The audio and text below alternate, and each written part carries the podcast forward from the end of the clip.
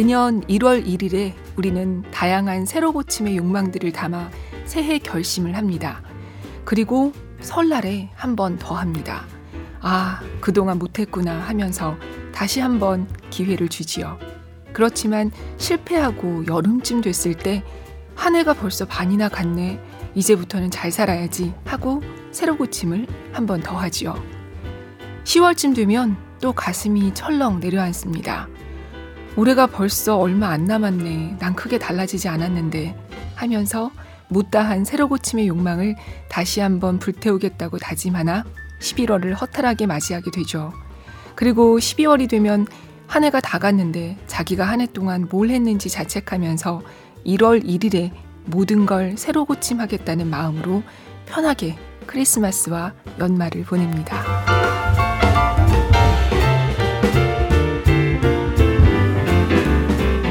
안녕하세요. 저는 SBS 보도국 조지현 기자입니다. 이게 얼마 만이에요. 어떻게들 지내셨어요? 모두들 건강하시죠? 세어봤더니 10달 만이더라고요. 작년 3월 5일 북적북적에서 얼마 동안이 될지 모르지만 쉬려고 합니다. 마음과 몸의 치료에 좀 더 힘쓰겠습니다. 이렇게 인사를 드렸습니다. 그 사이에 저도 새로 고침하려고 애를 쓴다고 썼는데 앞서 도입부에 읽은 글처럼 크게 새로 고침 되지는 않은 것 같습니다만 이 자리에 다시 올 수 있게 됐습니다. 그 사이에 새로 북적북적을 듣게 되신 청취자분들은 이 사람은 누군데 돌아왔다는 거지 하실 텐데요. 저는 2015년에 북적북적을 처음 시작해서 해오다가 몸이 갑자기 아프고 그 여파로 우울증이 좀 심하게 오면서 작년에 부득이하게 손을 놓게 됐었어요. 지금은 SDF라고 SBS의 포럼을 만드는 팀에서 일하고 있고요. 이번 달부터 북적북적에 합류하게 됐습니다. 반갑습니다. 잘 부탁드릴게요. 오늘 함께 읽을 책은 아까 시작할 때 잠깐 들으신 정재승 카이스트 바이오 및 뇌공학과 교수의 12발자국입니다. 12편의 강의를 묶은 책이어서 이게 말투처럼 말하는 것처럼 돼 있어요. 그중에서 오늘은 왠지 1월에 잘 어울리는 내용인 우린 왜도 새로 고침할 수 있을까라는 글을 읽어보려고 합니다. 먼저 낭독을 흔쾌히 허락해 주신 출판사 어크로스에 매우 매우 감사드립니다.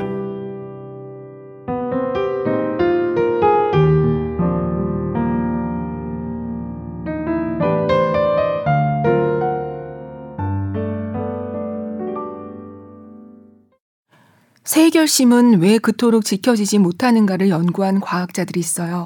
그들의 논문에 따르면 약 77%의 사람들이 새해 결심을 일주일 정도 지킵니다. 그리고 대부분은 다 포기하죠. 결심은 그저 결심일 뿐 삶은 크게 바뀌지 않는다는 겁니다. 약 19%의 사람만이 새해 결심을 나름대로 지키면서 2년 정도의 시간을 보낸다고 해요. 그러니까 모든 사람이 새해 결심을 못 지키는 건 아닙니다. 그런데 제가 보기엔 지켜진 새해 결심 중 많은 부분이 올해는 남자친구 만들어야지 같은 유의 결심이 아닐까 싶습니다. 남자친구가 갑자기 생겨서 본의 아니게 지키게 되는 경우들도 포함해서 말입니다. 냉정하게 보자면 약 10% 정도가 새해 결심을 지키는 훌륭한 분들이 아닐까 싶습니다.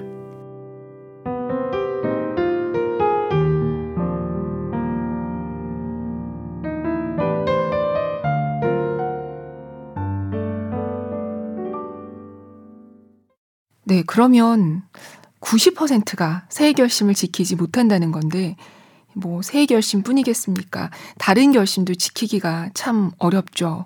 대체 왜 이런 건지 우리의 뇌에서 이유를 찾으러 함께 가보시죠.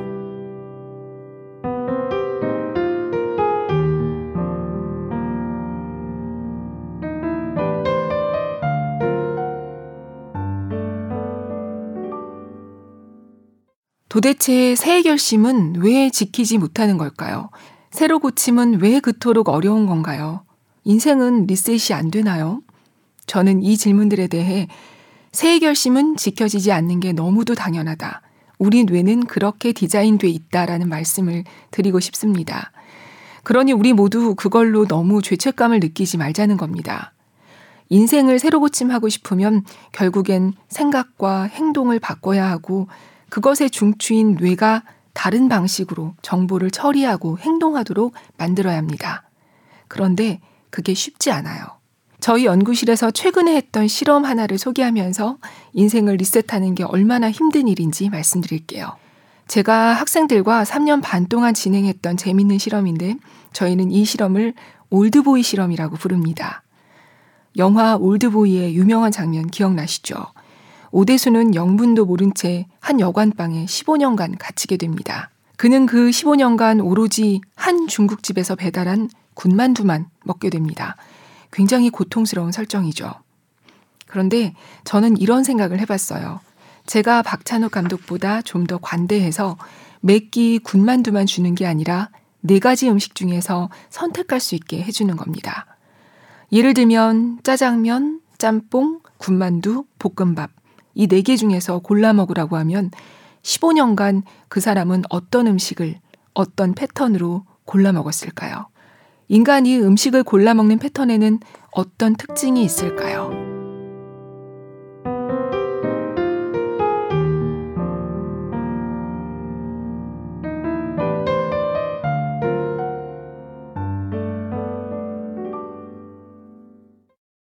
네.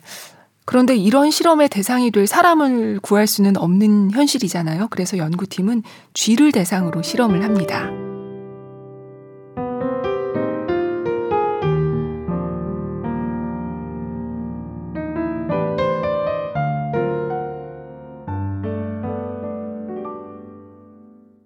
실험 참가자를 찾는 동안 저희는 쥐를 대상으로 이 실험을 해봤습니다.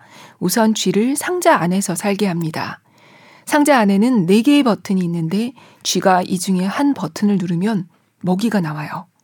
향이 다른 4종류의 조그마한 음식 덩어리인데 영양분은 똑같아 영양학적으로는 뭘 먹어도 상관이 없어요. 커피향, 초콜릿향, 바나나향, 시나몬향 이렇게 4가지 향이 있습니다. 저희가 만든 상자는 쥐가 버튼을 눌러서 먹을 때마다 어떤 순서로 먹고 뭘 제일 많이 먹고 어떤 선택을 하는지를 모두 자동으로 기록합니다. 쥐는 하루에 약 200끼를 먹습니다. 체구가 굉장히 작기 때문에 한 번에 많이 못 먹어요. 조금씩 먹지만 그걸 다 소화하고 나면 금세 또 다른 음식을 먹어야 하지요. 피부에 열 손실이 많거든요. 그래서 계속 뭔가를 먹어야 합니다. 쥐는 야행성이라서 주로 밤에 깨어있는데 깨어있는 동안 열심히 200끼를 먹습니다. 쥐를 2-3달 정도 감금해 놓으면 대략 사람 한 명을 15년 감금한 만큼의 끼니 수가 나와요. 그래서 쥐를 3달 정도 감금하고 숙식 제공하며 실험해서 결과를 얻었습니다.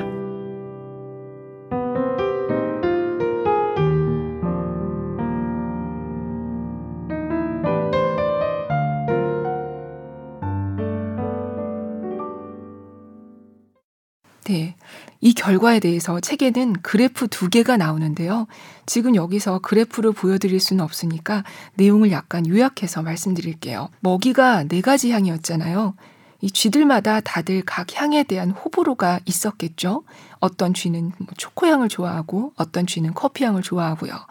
그런데 뭘 좋아하든 간에 각각의 쥐는 자신의 전체 끼니의 50%는 자기가 제일 좋아하는 향을 먹었대요. 그리고 2번째로 좋아하는 건 제일 좋아하는 거의 절반, 3번째로 좋아하는 건 2번째로 좋아하는 것의 절반, 4번째로 좋아하는 것은 3번째로 좋아하는 것의 절반. 신기하죠? 한 마리만 그런 게 아니라 모든 쥐가 그랬다고 합니다. 매우 정확하게 절반씩 줄어드는 분포를 보였대요.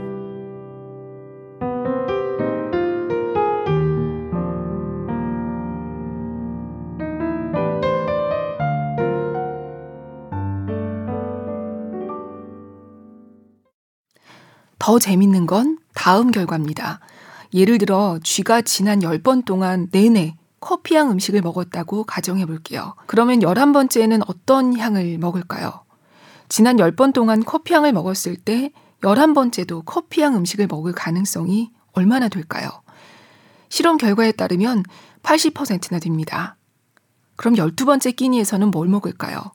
그때도 커피향 음식을 먹을 가능성은 무려 83%나 됩니다. 13번째 끼니에서는 커피향 음식을 먹을 가능성이 85%까지 올라가요.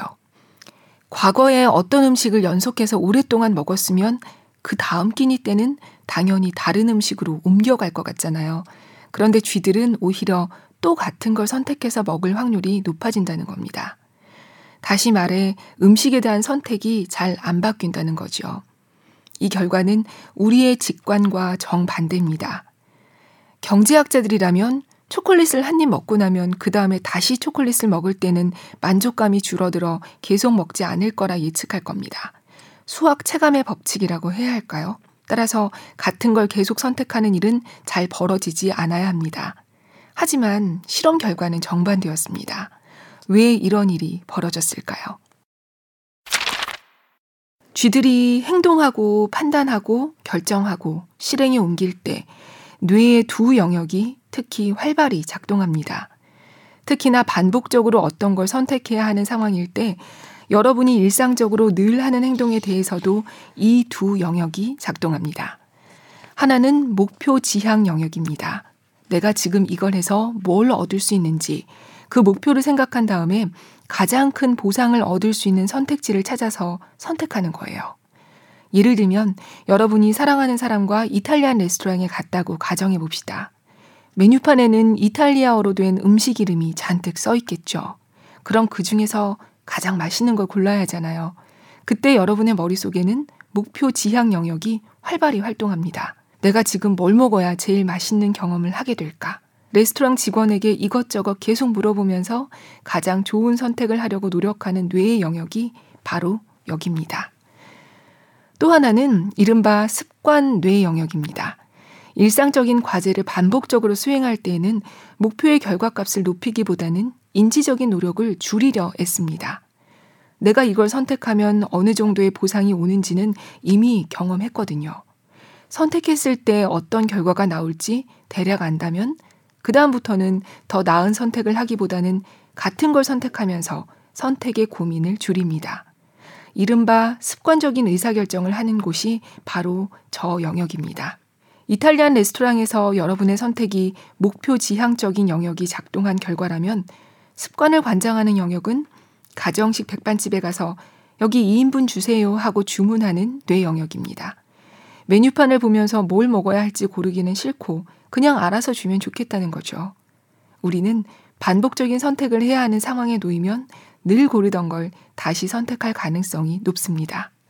여러분이 중요하다고 생각하는 선택일수록, 처음 해보는 과제일수록 목표 지향 영역이 활발히 활동합니다. 그래서 뭔가 선택을 하겠죠. 근데 그게 2번이 되고 3번이 되고 자꾸 반복되면 이제 더 이상 결과는 중요하지 않습니다. 이제부터는 선택하는데 에너지를 별로 들이고 싶지 않게 돼요. 그래서 습관 시스템은 아주 최소한의 노력으로 예측 가능한 결과를 얻을 수 있는 습관이라는 행동 패턴을 만들어서 사람들에게 가볍게 선택하도록 도와줍니다. 처음에는 목표 지향적인 행동을 하지만 나중에는 습관으로 옮겨가는 게 우리의 일상입니다. 그렇다면 이 연구 결과는 우리에게 어떤 메시지를 들려주는 걸까요? 우리는 종종 짜장면이냐 짬뽕이냐 그것이 문제로다가 인류에 해결되지 않은 질문이라고 농담 삼아 말합니다. 중식당에서 짜장면을 먹을까 짬뽕을 먹을까는 너무나도 고민되는 질문이며 대한민국 사람들이 영원히 풀지 못하는 화두라고 언론에서 계속 얘기하잖아요. 근데 저희 실험 결과는 짜장면과 짬뽕이라는 질문이 그다지 어려운 문제가 아니라고 말해줍니다. 사실 사람들의 머릿속에는 짜장면과 짬뽕 중에서 어떤 것을 먹을지 이미 나름의 답이 있다는 겁니다. 나는 주로 무엇뭐를 먹어 하는 답이 있다는 거죠. 만약 이 질문이 진짜로 인류의 화두면 짬짜면이 나오는 순간 이 문제는 해결됐어야 합니다. 짜장면과 짬뽕을 동시에 다 먹을 수 있는데 그 이상 좋은 답이 어디 있겠어요. 그런데 짜장면, 짬뽕, 짬짜면 중에서 짬짜면을 선택하는 사람의 비율은 15%를 넘지 않습니다. 설문조사에 따르면 중식당에서 식사로 짜장면을 선택하는 사람이 무려 50%나 됩니다. 짬뽕을 선호하는 사람들은 그 절반 정도인 23%쯤 됩니다. 짜장면의 반 정도, 볶음밥을 선택하는 사람은 12% 정도 돼요. 짬뽕을 선택하는 사람의 절반 정도죠. 여러분도 한번 생각해 보세요. 짜장면과 짬뽕 중에 여러분만의 답이 이미 있지 않나요? 사람들은 중식당에서 음식을 고를 때마다 뇌를 쓰고 싶어 하지 않습니다. 집에 돌아가는 길에 가장 빠르고 편한 경로를 찾기 위해 매번 고민하지 않습니다. 그게 바로 습관의 힘입니다. 더 빠른 길을 찾기 위해 뇌를 사용하면서 인지적인 노력을 하기보다는 그 노력을 다른 데 쓰고 싶어 하는 거예요. 그냥 지하철에서 스마트폰을 하고 책을 읽죠. 여러분이 지금까지 중국집에서 짜장면을 먹은 횟수, 짬뽕을 먹은 횟수를 생각해보세요. 대부분 사람들은 탕수육 같은 요리를 하나 가운데 놓고 짜장면이나 짬뽕을 먹습니다. 중국집에 있는 메뉴판에 적힌 음식 종류를 생각해보세요. 그 많은 메뉴 중에서 우리가 먹어본 것이 얼마나 될까요? 우리는 선택의 가능성이 매우 많다고 생각하지만 실제로 선택하는 개수는 매우 한정돼 있습니다. 모험을 하고 싶어 하지 않고요. 자신의 뇌를 그런 데 쓰고 싶어 하지 않는 거죠. 짜장면과 짬뽕은 사실 인류의 영원한 화두가 아닙니다. 제가 그 질문에 답하기 위해서 그런 연구를 한 건 아니지만 어쨌든 저희 연구 결과는 그것을 말해줍니다. 사람의 뇌가 그렇게 디자인돼 있습니다. 우리 뇌는 무게는 전체 몸무게의 2%밖에 안 되지만 우리가 먹는 음식 에너지의 25%를 사용합니다. 다시 말해 우리가 뭔가를 생각하고 신경 쓴다는 건 굉장히 에너지를 많이 쓰는 과정입니다. 그래서 우리 뇌는 되도록 에너지를 적게 쓰려고 했습니다. 예를 들어볼까요? 여러분의 오른손에 15kg짜리 덤벨을 매달아 놨다고 가정해보세요. 여러분은 과연 하루를 어떻게 보낼까요? 아마 웬만한 일들은 오른손이 아니라 왼손으로 처리할 겁니다. 저녁 무렵에는 오른손을 거의 질질 끌고 다니겠죠. 되도록 오른손을 사용하지 않으려 애쓸 겁니다. 오른손을 쓰려면 많은 에너지를 사용해야 하니까요. 뇌도 마찬가지입니다. 뇌를 쓰려면 많은 에너지가 들기 때문에 되도록 습관적인 선택을 통해 인지활동에 에너지를 쓰지 않으려 노력합니다.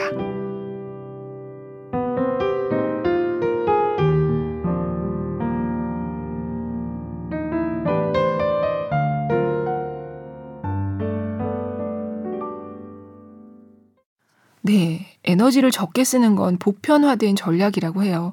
가끔씩 막 새로운 걸 시도하면서 에너지를 얻는 분들 있잖아요. 그런 분들은 정말 대단한 거라고 합니다. 저자가 드는 또 다른 예가 베스킨 라빈스 아이스크림인데요. 수십 가지 아이스크림이 있지만 우리는 보통 늘 먹는 거 위주로 먹죠. 인간은 아이스크림 가게에서 뇌를 쓰고 싶어 하지 않는다고 저자는 말합니다. 여러분도 그러신가요?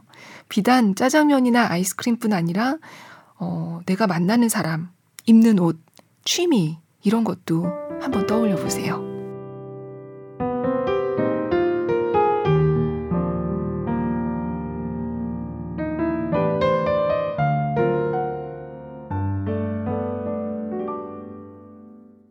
새로 고침이 어려운 이유는 무엇일까요? 새로 고침을 하려면 여러분의 습관을 바꿔야 합니다. 습관을 바꾸는 데는 굉장히 많은 에너지를 써야 하죠. 새로운 습관을 얻기 위해 탐색해야 하고 그것이 습관으로 자리 잡기 위해서는 반복적 수행을 해야 합니다. 쉬운 일이 아니죠. 그래서 여러분의 새해 결심은 번번이 실패할 수밖에 없고 여러분의 삶은 어제의 삶과 크게 다르지 않고 작년 이맘때의 삶과 별반 다르지 않을 겁니다. 우리는 왜 그렇게 행동하는 걸까요? 그렇게 사는 것이 우리 삶을 예측 가능하게 해주고 안전하게 해주기 때문입니다.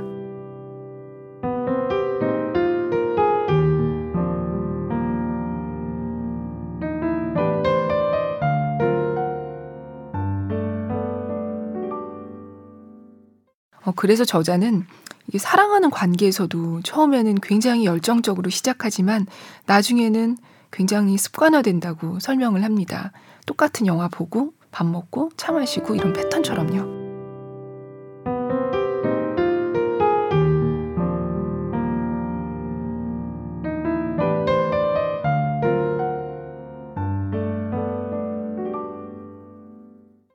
나이가 들수록 이 경향은 더욱 심해집니다. 여러분 삶의 진폭이 20대 때보다 40대 때 좀 더 줄어들 수 있고요. 특히 60대가 넘어가면 굉장히 줄어듭니다. 사회심리학자들의 연구에 따르면 사람들은 나이가 들면 들수록 나와 정치적 성향이 다른 사람, 나와 경제적 여건이 다른 사람, 나와 미적 취향이 다른 사람과 이야기하는 것을 점점 불편해합니다. 어렸을 때는 내 친구가 가난하든 부유하든 별로 신경 쓰지 않고 사귀잖아요. 정치적으로 나와 의견이 다르다면 술 마시면서 막 엄청나게 싸우죠. 그걸 사실 굉장히 즐기거든요. 그러면서 내 세계가 새로운 세계로 확장되고 내 세계관이 더 공고해지죠. 미적 취향이 다른 사람과 사귀기도 해서 내가 쟤 때문에 판소리를 처음 듣게 됐어. 내가 쟤 때문에 처음 발레 공연을 봤어. 같은 일들이 벌어지는 겁니다. 근데 나이가 들면 주 관심사가 재테크거나 아이들 교육인데 나와 경제적 여건이 다르면 속내를 털어놓고 이야기하기가 어려워져요. 정치적으로 의견이 다르면 분란이 생기기 때문에 이 사람의 정치 성향이 어떤지 재빨리 파악해서 나와 다르면 아예 정치적인 얘기를 꺼내지 않는 전략들을 취하게 되죠. 미적 취향도 마찬가지입니다. 나는 그런 거 안 해. 이런 어르신들이 굉장히 많죠. 우리 사회가 고령화 사회가 되면서 실버 산업이 커질 것이다. 노년층이 주된 소비층으로 등장할 것이다 라고 예측했지만 그 예측이 계속 틀리고 있는 이유가 그거죠. 어르신들은 새로운 시도를 하지 않아요. 늘 사던 브랜드를 사고 늘 입던 브랜드의 옷을 입습니다. 그렇기 때문에 건강과 관련된 영역이 아니면 크게 확장되지 않는다는 거예요. 그만큼 나이가 들면 들수록 삶의 진폭이 줄어들거나 고정된다는 겁니다. 새로 고침이 더 어려워진다는 거죠. 습관이라는 안락함 속에서는 평화롭고 예측 가능한 삶을 영위할 수 있죠. 반면 습관의 틀을 벗어나려는 노력은 버겁습니다. 때문에 인생의 리셋도 어렵습니다. 새로 고침을 신경과학적으로 해석해보면 나쁜 습관, 뻔한 일상으로부터 벗어나려는 시도입니다. 나와 다른 분야에 있는 다른 관심을 가진 사람들을 만나려고 의도적으로 노력하지 않으면 그런 사람을 만날 가능성은 점점 적어집니다. 불편함을 견디면서 새로운 사람과 이야기하는 걸 즐기면서 살지 않으면 내 삶에 새로운 생각이 유입되는 일들이 점점 줄어들 것이라는 문제의식을 가져야 합니다. 그걸 극복하기 위해 각고의 노력을 하지 않으면 새로 고침은 점점 어려워집니다. 나쁜 습관, 틀에 박힌 일상으로부터 벗어나 삶을 새롭게 뒤바꿀 수 있는 신선한 자극이 있는 곳으로 먼저 여러분이 움직여야 합니다.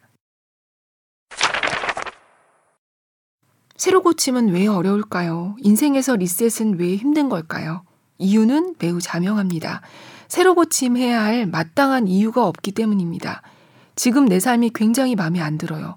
마음에 안 드는 부분을 바꿔서 마음에 드는 삶으로 갔을 때 얻게 되는 기쁨이 있습니다. 그 기쁨을 얻기 위해 여러분이 노력하고 그만큼 힘을 쏟아야 하는데 그 정도의 힘과 에너지를 소비할 마음이 없다는 겁니다. 굳이 새로 고침을 할 절박한 이유가 없기 때문에 번번이 실패하는 거예요. 새해 결심은 왜 늘 실패하냐고요? 내년에도 새해는 오니까요.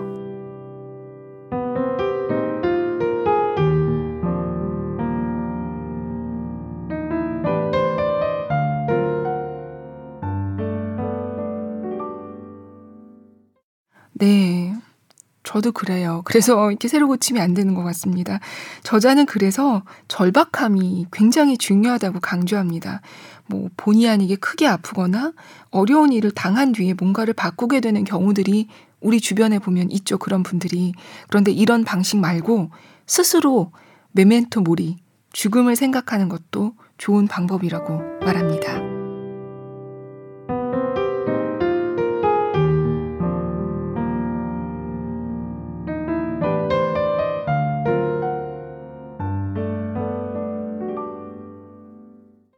우리는 인생을 리셋할 능력이 있습니다. 바로 후회하는 능력이 있기 때문입니다. 여러분, 제가 질문을 하나 드릴게요. 실망과 후회의 차이가 뭘까요? 여러분은 일상에서 실망과 후회라는 단어를 적절히 잘 사용하십니다. 하지만 그 둘을 구별해 보세요. 실망은 뭐고 후회는 뭔가요? 실망하니까 후회하는 걸까요? 실망 다음에 찾아오는 감정이 후회일까요? 실망과 후회는 같이 따라다니는 단어처럼 보이지만 신경과학적으로 보자면 이 두 단어는 굉장히 다른 뇌 영역에서 처리됩니다. 신경과학자들은 실망이란 내가 선택을 하기 전에 기대한 것에 비해 결과값이 못 미칠 때 우리가 겪게 되는 부정적인 감정으로 정의합니다. 실망은 뭔가를 끊임없이 예측하고 그 예측 결과가 실제 결과와 비슷한지 아닌지를 비교하는 능력 때문에 얻게 되는 고통입니다. 결과가 기대만 못할 때 말이죠. 많은 동물은 실망이라는 반응을 보입니다. 많은 동물이 기대라는 행동을 하기 때문입니다. 아주 흥미로운 실험 하나를 예로 들어볼게요. 제가 오이를 들고 원숭이 앞에 있다고 생각해보세요. 그러면 원숭이가 조약돌 같은 걸 주워서 제게 건넵니다. 그 돌을 받고 저는 원숭이에게 오이를 줍니다. 그럼 그 옆에 있던 원숭이가 제게 다가와요. 그리고 제게 조약돌을 줍니다. 그럼 저는 또 그 원숭이한테 오이를 줍니다. 그럼 그 옆에 있던 원숭이도 제게 다가와 자신의 조약돌을 줍니다. 그런데 이번에는 제가 그 원숭이에게 오이보다 훨씬 달고 맛있는 포도를 건네는 겁니다. 그 원숭이는 뛸 듯이 기뻐합니다. 그러자 그 옆에 서 있던 다른 원숭이가 제게 다가옵니다. 그리고 제게 조약돌을 줍니다. 이때 제가 그 원숭이에게는 예전처럼 오이를 주는 겁니다. 그러면 그 원숭이는 어떤 행동을 할까요? 제가 준 오이를 제게 던집니다. 무슨 얘기냐면 동물도 기대와 예측을 하면서 행동한다는 거예요. 행동을 하고 나서 돌아온 걸 비교합니다. 결과가 기대에 못 미치면 부정적인 감정을 느낍니다. 그리고 제게 오이를 던지는 것과 같은 행동을 하죠. 후회는 다릅니다. 제가 A를 선택할 수도 있고 B를 선택할 수도 있다고 가정해 볼게요. 그런데 A를 선택한 거예요.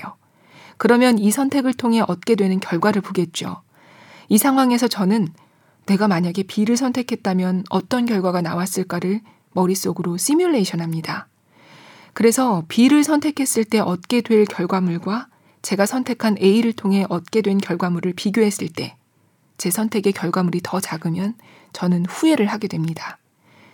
다시 말해서 A를 선택하면 이런 결과가 나올 거야 라고 해서 선택했는데 그 결과가 기대만 못할 때 느끼는 부정적인 감정이 실망이라면 A를 선택해놓고선 B를 선택하면 어떤 일이 벌어졌을지를 머릿속으로 시뮬레이션한 다음에 그때 예상되는 결과와 내 현실을 비교해서 내 현실이 그보다 못하면 느끼게 되는 부정적인 감정이 후회인 겁니다. A를 선택하지 말고 B를 고를 걸 하고 말이죠.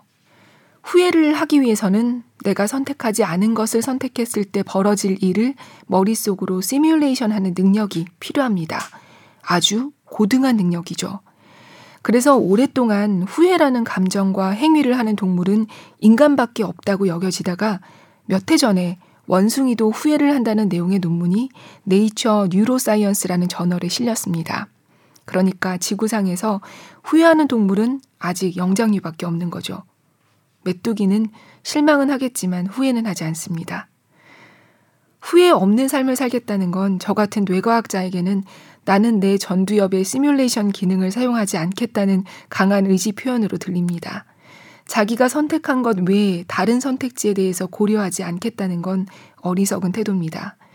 저는 인간이 이 시뮬레이션 능력을 통해서 다음에 유사한 선택 상황이 왔을 때 더 나은 결정을 하라는 뜻으로 후회하는 기능을 부여받은 거라 생각해요. 우리는 잘못된 선택 때문에 후회하기도 하지만 자신의 선택을 성찰하며 점점 후회를 줄여나가는 과정이 적절한 태도이지 후회 없는 삶을 살기 위해 뒤를 돌아보지 않는 태도가 적절한 건 아닙니다.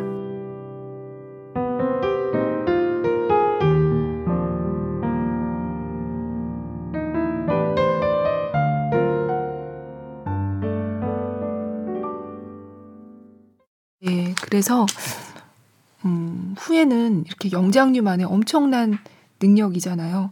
그래서 우리가 다양한 선택지들을 시뮬레이션하는 기능을 충분히 활용하면서 살아야 한다고 저자는 강조합니다.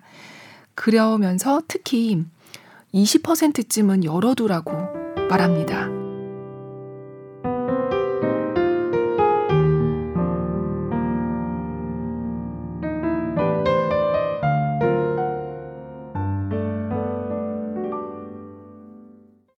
마지막으로 실험 하나를 소개하면서 마무리하겠습니다. 심리학 도서에 종종 소개된 실험인데 게리 해멀과 CK 프라할라드의 책 시대를 앞서는 미래 경쟁 전략에도 이 실험이 언급돼 있습니다. 하지만 솔직히 말하자면 이 실험은 실제로 수행된 실험이 아니에요. 과학자들 사이에서 오랫동안 수행됐다고 믿어졌으나 논문에 제대로 기술된 적은 없는 전설의 실험입니다. 실험의 이름을 빌린 우화 같은 이 이야기는 습관 형성에 관한 의미 있는 통찰을 우리에게 전합니다. 전설의 실험에 따르면 1년의 동물행동학자들이 동물원에 우리를 하나 빌립니다. 거기다가 장대를 하나 세워두고 맨 위에 먹음직스러운 바나나 한 꾸러미를 올려놓습니다. 그러고는 이틀 정도 굶은 원숭이 4마리를 우리 안으로 집어넣습니다. 그러면 원숭이들이 바나나를 보고 너무 기뻐서 미친 듯이 장대 위로 올라갑니다. 거의 다 올라가서 장대 위 바나나에 손이 닿을 무렵 실험자들은 원숭이들에게 호스로 물을 뿌립니다. 원숭이는 물을 굉장히 싫어하죠. 그래서 물 세례를 받고 황급히 내려옵니다. 그리고 그날은 하루 종일 장대 위의 바나나를 힐끗힐끗 쳐다만 볼 뿐 아무도 다시 올라가려는 시도를 하지 않습니다. 다음 날 원숭이 4마리 중에서 2마리를 우리 밖으로 뺍니다. 그리고 이틀 정도 굶은 신참 원숭이 2마리를 집어넣습니다. 그러면 무슨 일이 벌어질까요? 새로 들어온 신참 원숭이들은 장대 위에 바나나를 보고 미친 듯이 장대 위로 올라갑니다. 그러면 전날 들어와서 장대 위에 올라가게 되면 무슨 일이 벌어지는지를 아는 고참 원숭이 2마리가 따라 올라가서 앞선 녀석들을 끄집어 내립니다. 영문도 모른 채 올라가려는 원숭이들을 심지어는 할퀴고 때리면서 물세례를 받지 않도록 해줍니다. 세 번째 날, 첫날 들어온 고참 원숭이 2마리마저 우리 밖으로 뺍니다. 그리고 이틀 정도 굶은 신참 원숭이 2마리를 새롭게 집어넣습니다. 그러면 과연 어떤 일이 벌어질까요? 신참 원숭이들은 장대 위에 바나나를 보고 미친 듯이 올라가겠죠. 질문은 둘째 날 들어와서 장대 위에 올라가면 무슨 일이 벌어지는지는 모르지만 올라가려다 저지당했던 원숭이들이 과연 어떤 행동을 할 것인가 하는 겁니다. 결과에 따르면 그들 역시 따라 올라가서 신참 원숭이들을 끄집어 내린다는 겁니다. 자신들이 당한 대로 할퀴고 때리면서 그들을 못 올라가게 막습니다. 왜 그래야 하는지 영문도 모른 채로요. 그 다음 날부터는 4마리 중에 아무나 한 마리를 빼고 새로운 원숭이를 우리 안으로 집어넣어도 똑같은 일이 반복됩니다. 신참 원숭이는 미친 듯이 장대 위로 올라가려고 하고 나머지 원숭이들은 그를 말리는 거죠. 한 달, 두 달, 석 달이 되어도 말입니다.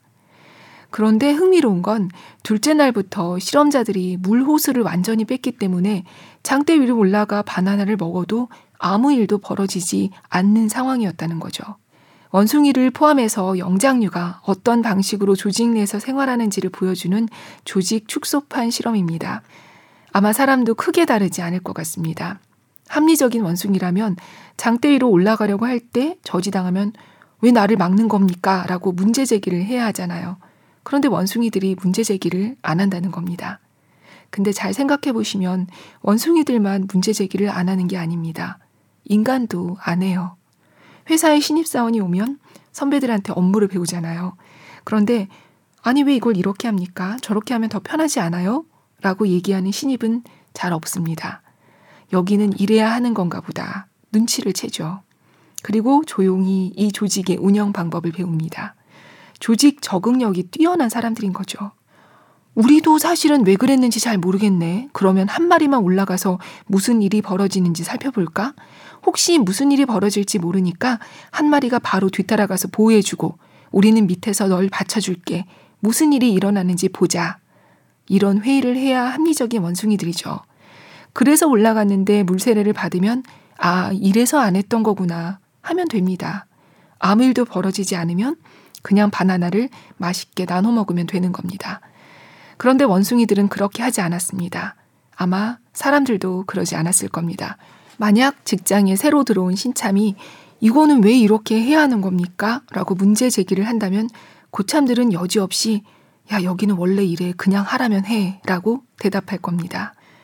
어제 얻은 지식, 사고방식, 생각, 고정관념, 습관을 오늘의 문제에도 내일의 문제에도 계속 적용해서 문제를 해결하는 전략을 지식 활용이라고 부릅니다.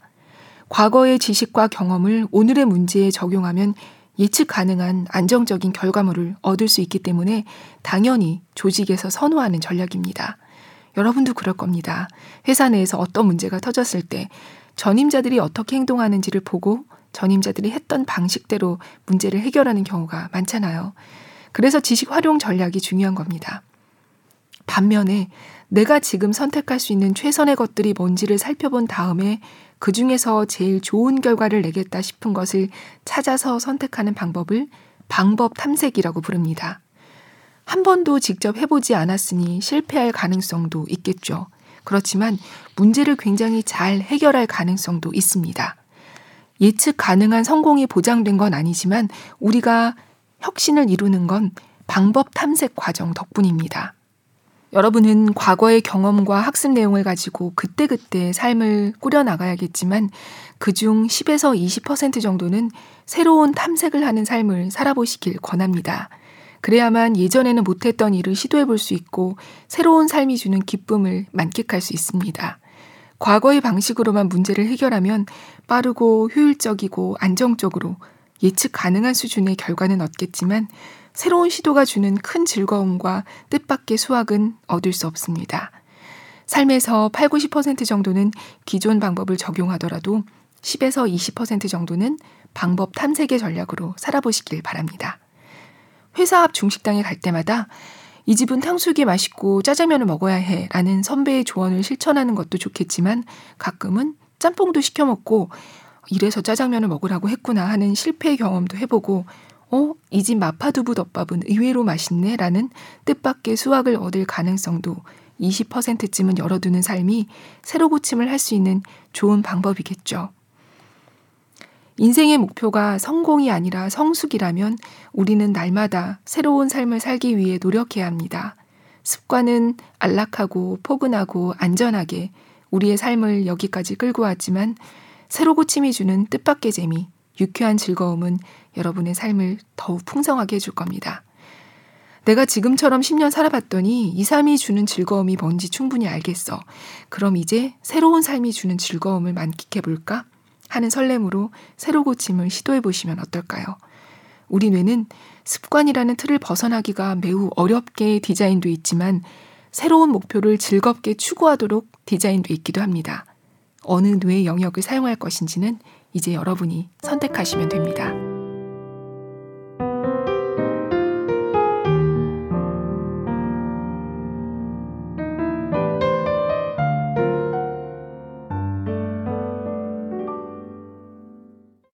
네, 80대 20의 법칙이 새로 고침에도 적용되는 건가 봐요. 그런데 뭐 새해 결심이나 새로 고침이 꼭 막 성장 지상주의적으로 나는 이런 걸 이루겠어, 뭐 이걸 달성하겠어 같은 것만은 아니지 않나 싶습니다. 새해에는 하늘을 더 자주 보겠다든지 평소 엄두가 나지 않던 장르의 책을 읽어본다든지 지금 너무 빡빡하게 위만 보면서 살고 있으니까 나는 새해에 속도를 좀 늦춰야겠어 라든지 여러 가지가 있을 수 있겠죠. 이 책 12발자국에는 오늘 읽은 내용 외에도 선택이라는 걸 하는 동안 우리 뇌에서는 무슨 일이 벌어지는지, 인간에게 놀이가 얼마나 중요한지, 또 창의적이라고 불리는 사람들은 뇌과학적으로 볼 때는 어떤 의미를 갖고 있는 건지 이런 내용도 있고요. 인공지능과 4차 산업혁명에 대한 강의도 있습니다. 한 번에 한 발자국씩, 한 편씩 천천히 읽으면 좋은 것 같아요. 한 번에 다 읽기보다는. 네, 저는 오랜만에 녹음해서 긴장과 걱정이 함께 됐어요. 오늘은 여러분의 기대에 못 미쳤더라도 점점 더 발전하도록 하겠습니다. 새로 고침할게요. 저는 2주 지나고 다음 주 2월 10일에 또 재미있는 책 같이 읽으러 오겠습니다. 항상 감사드려요. 안녕히 계세요.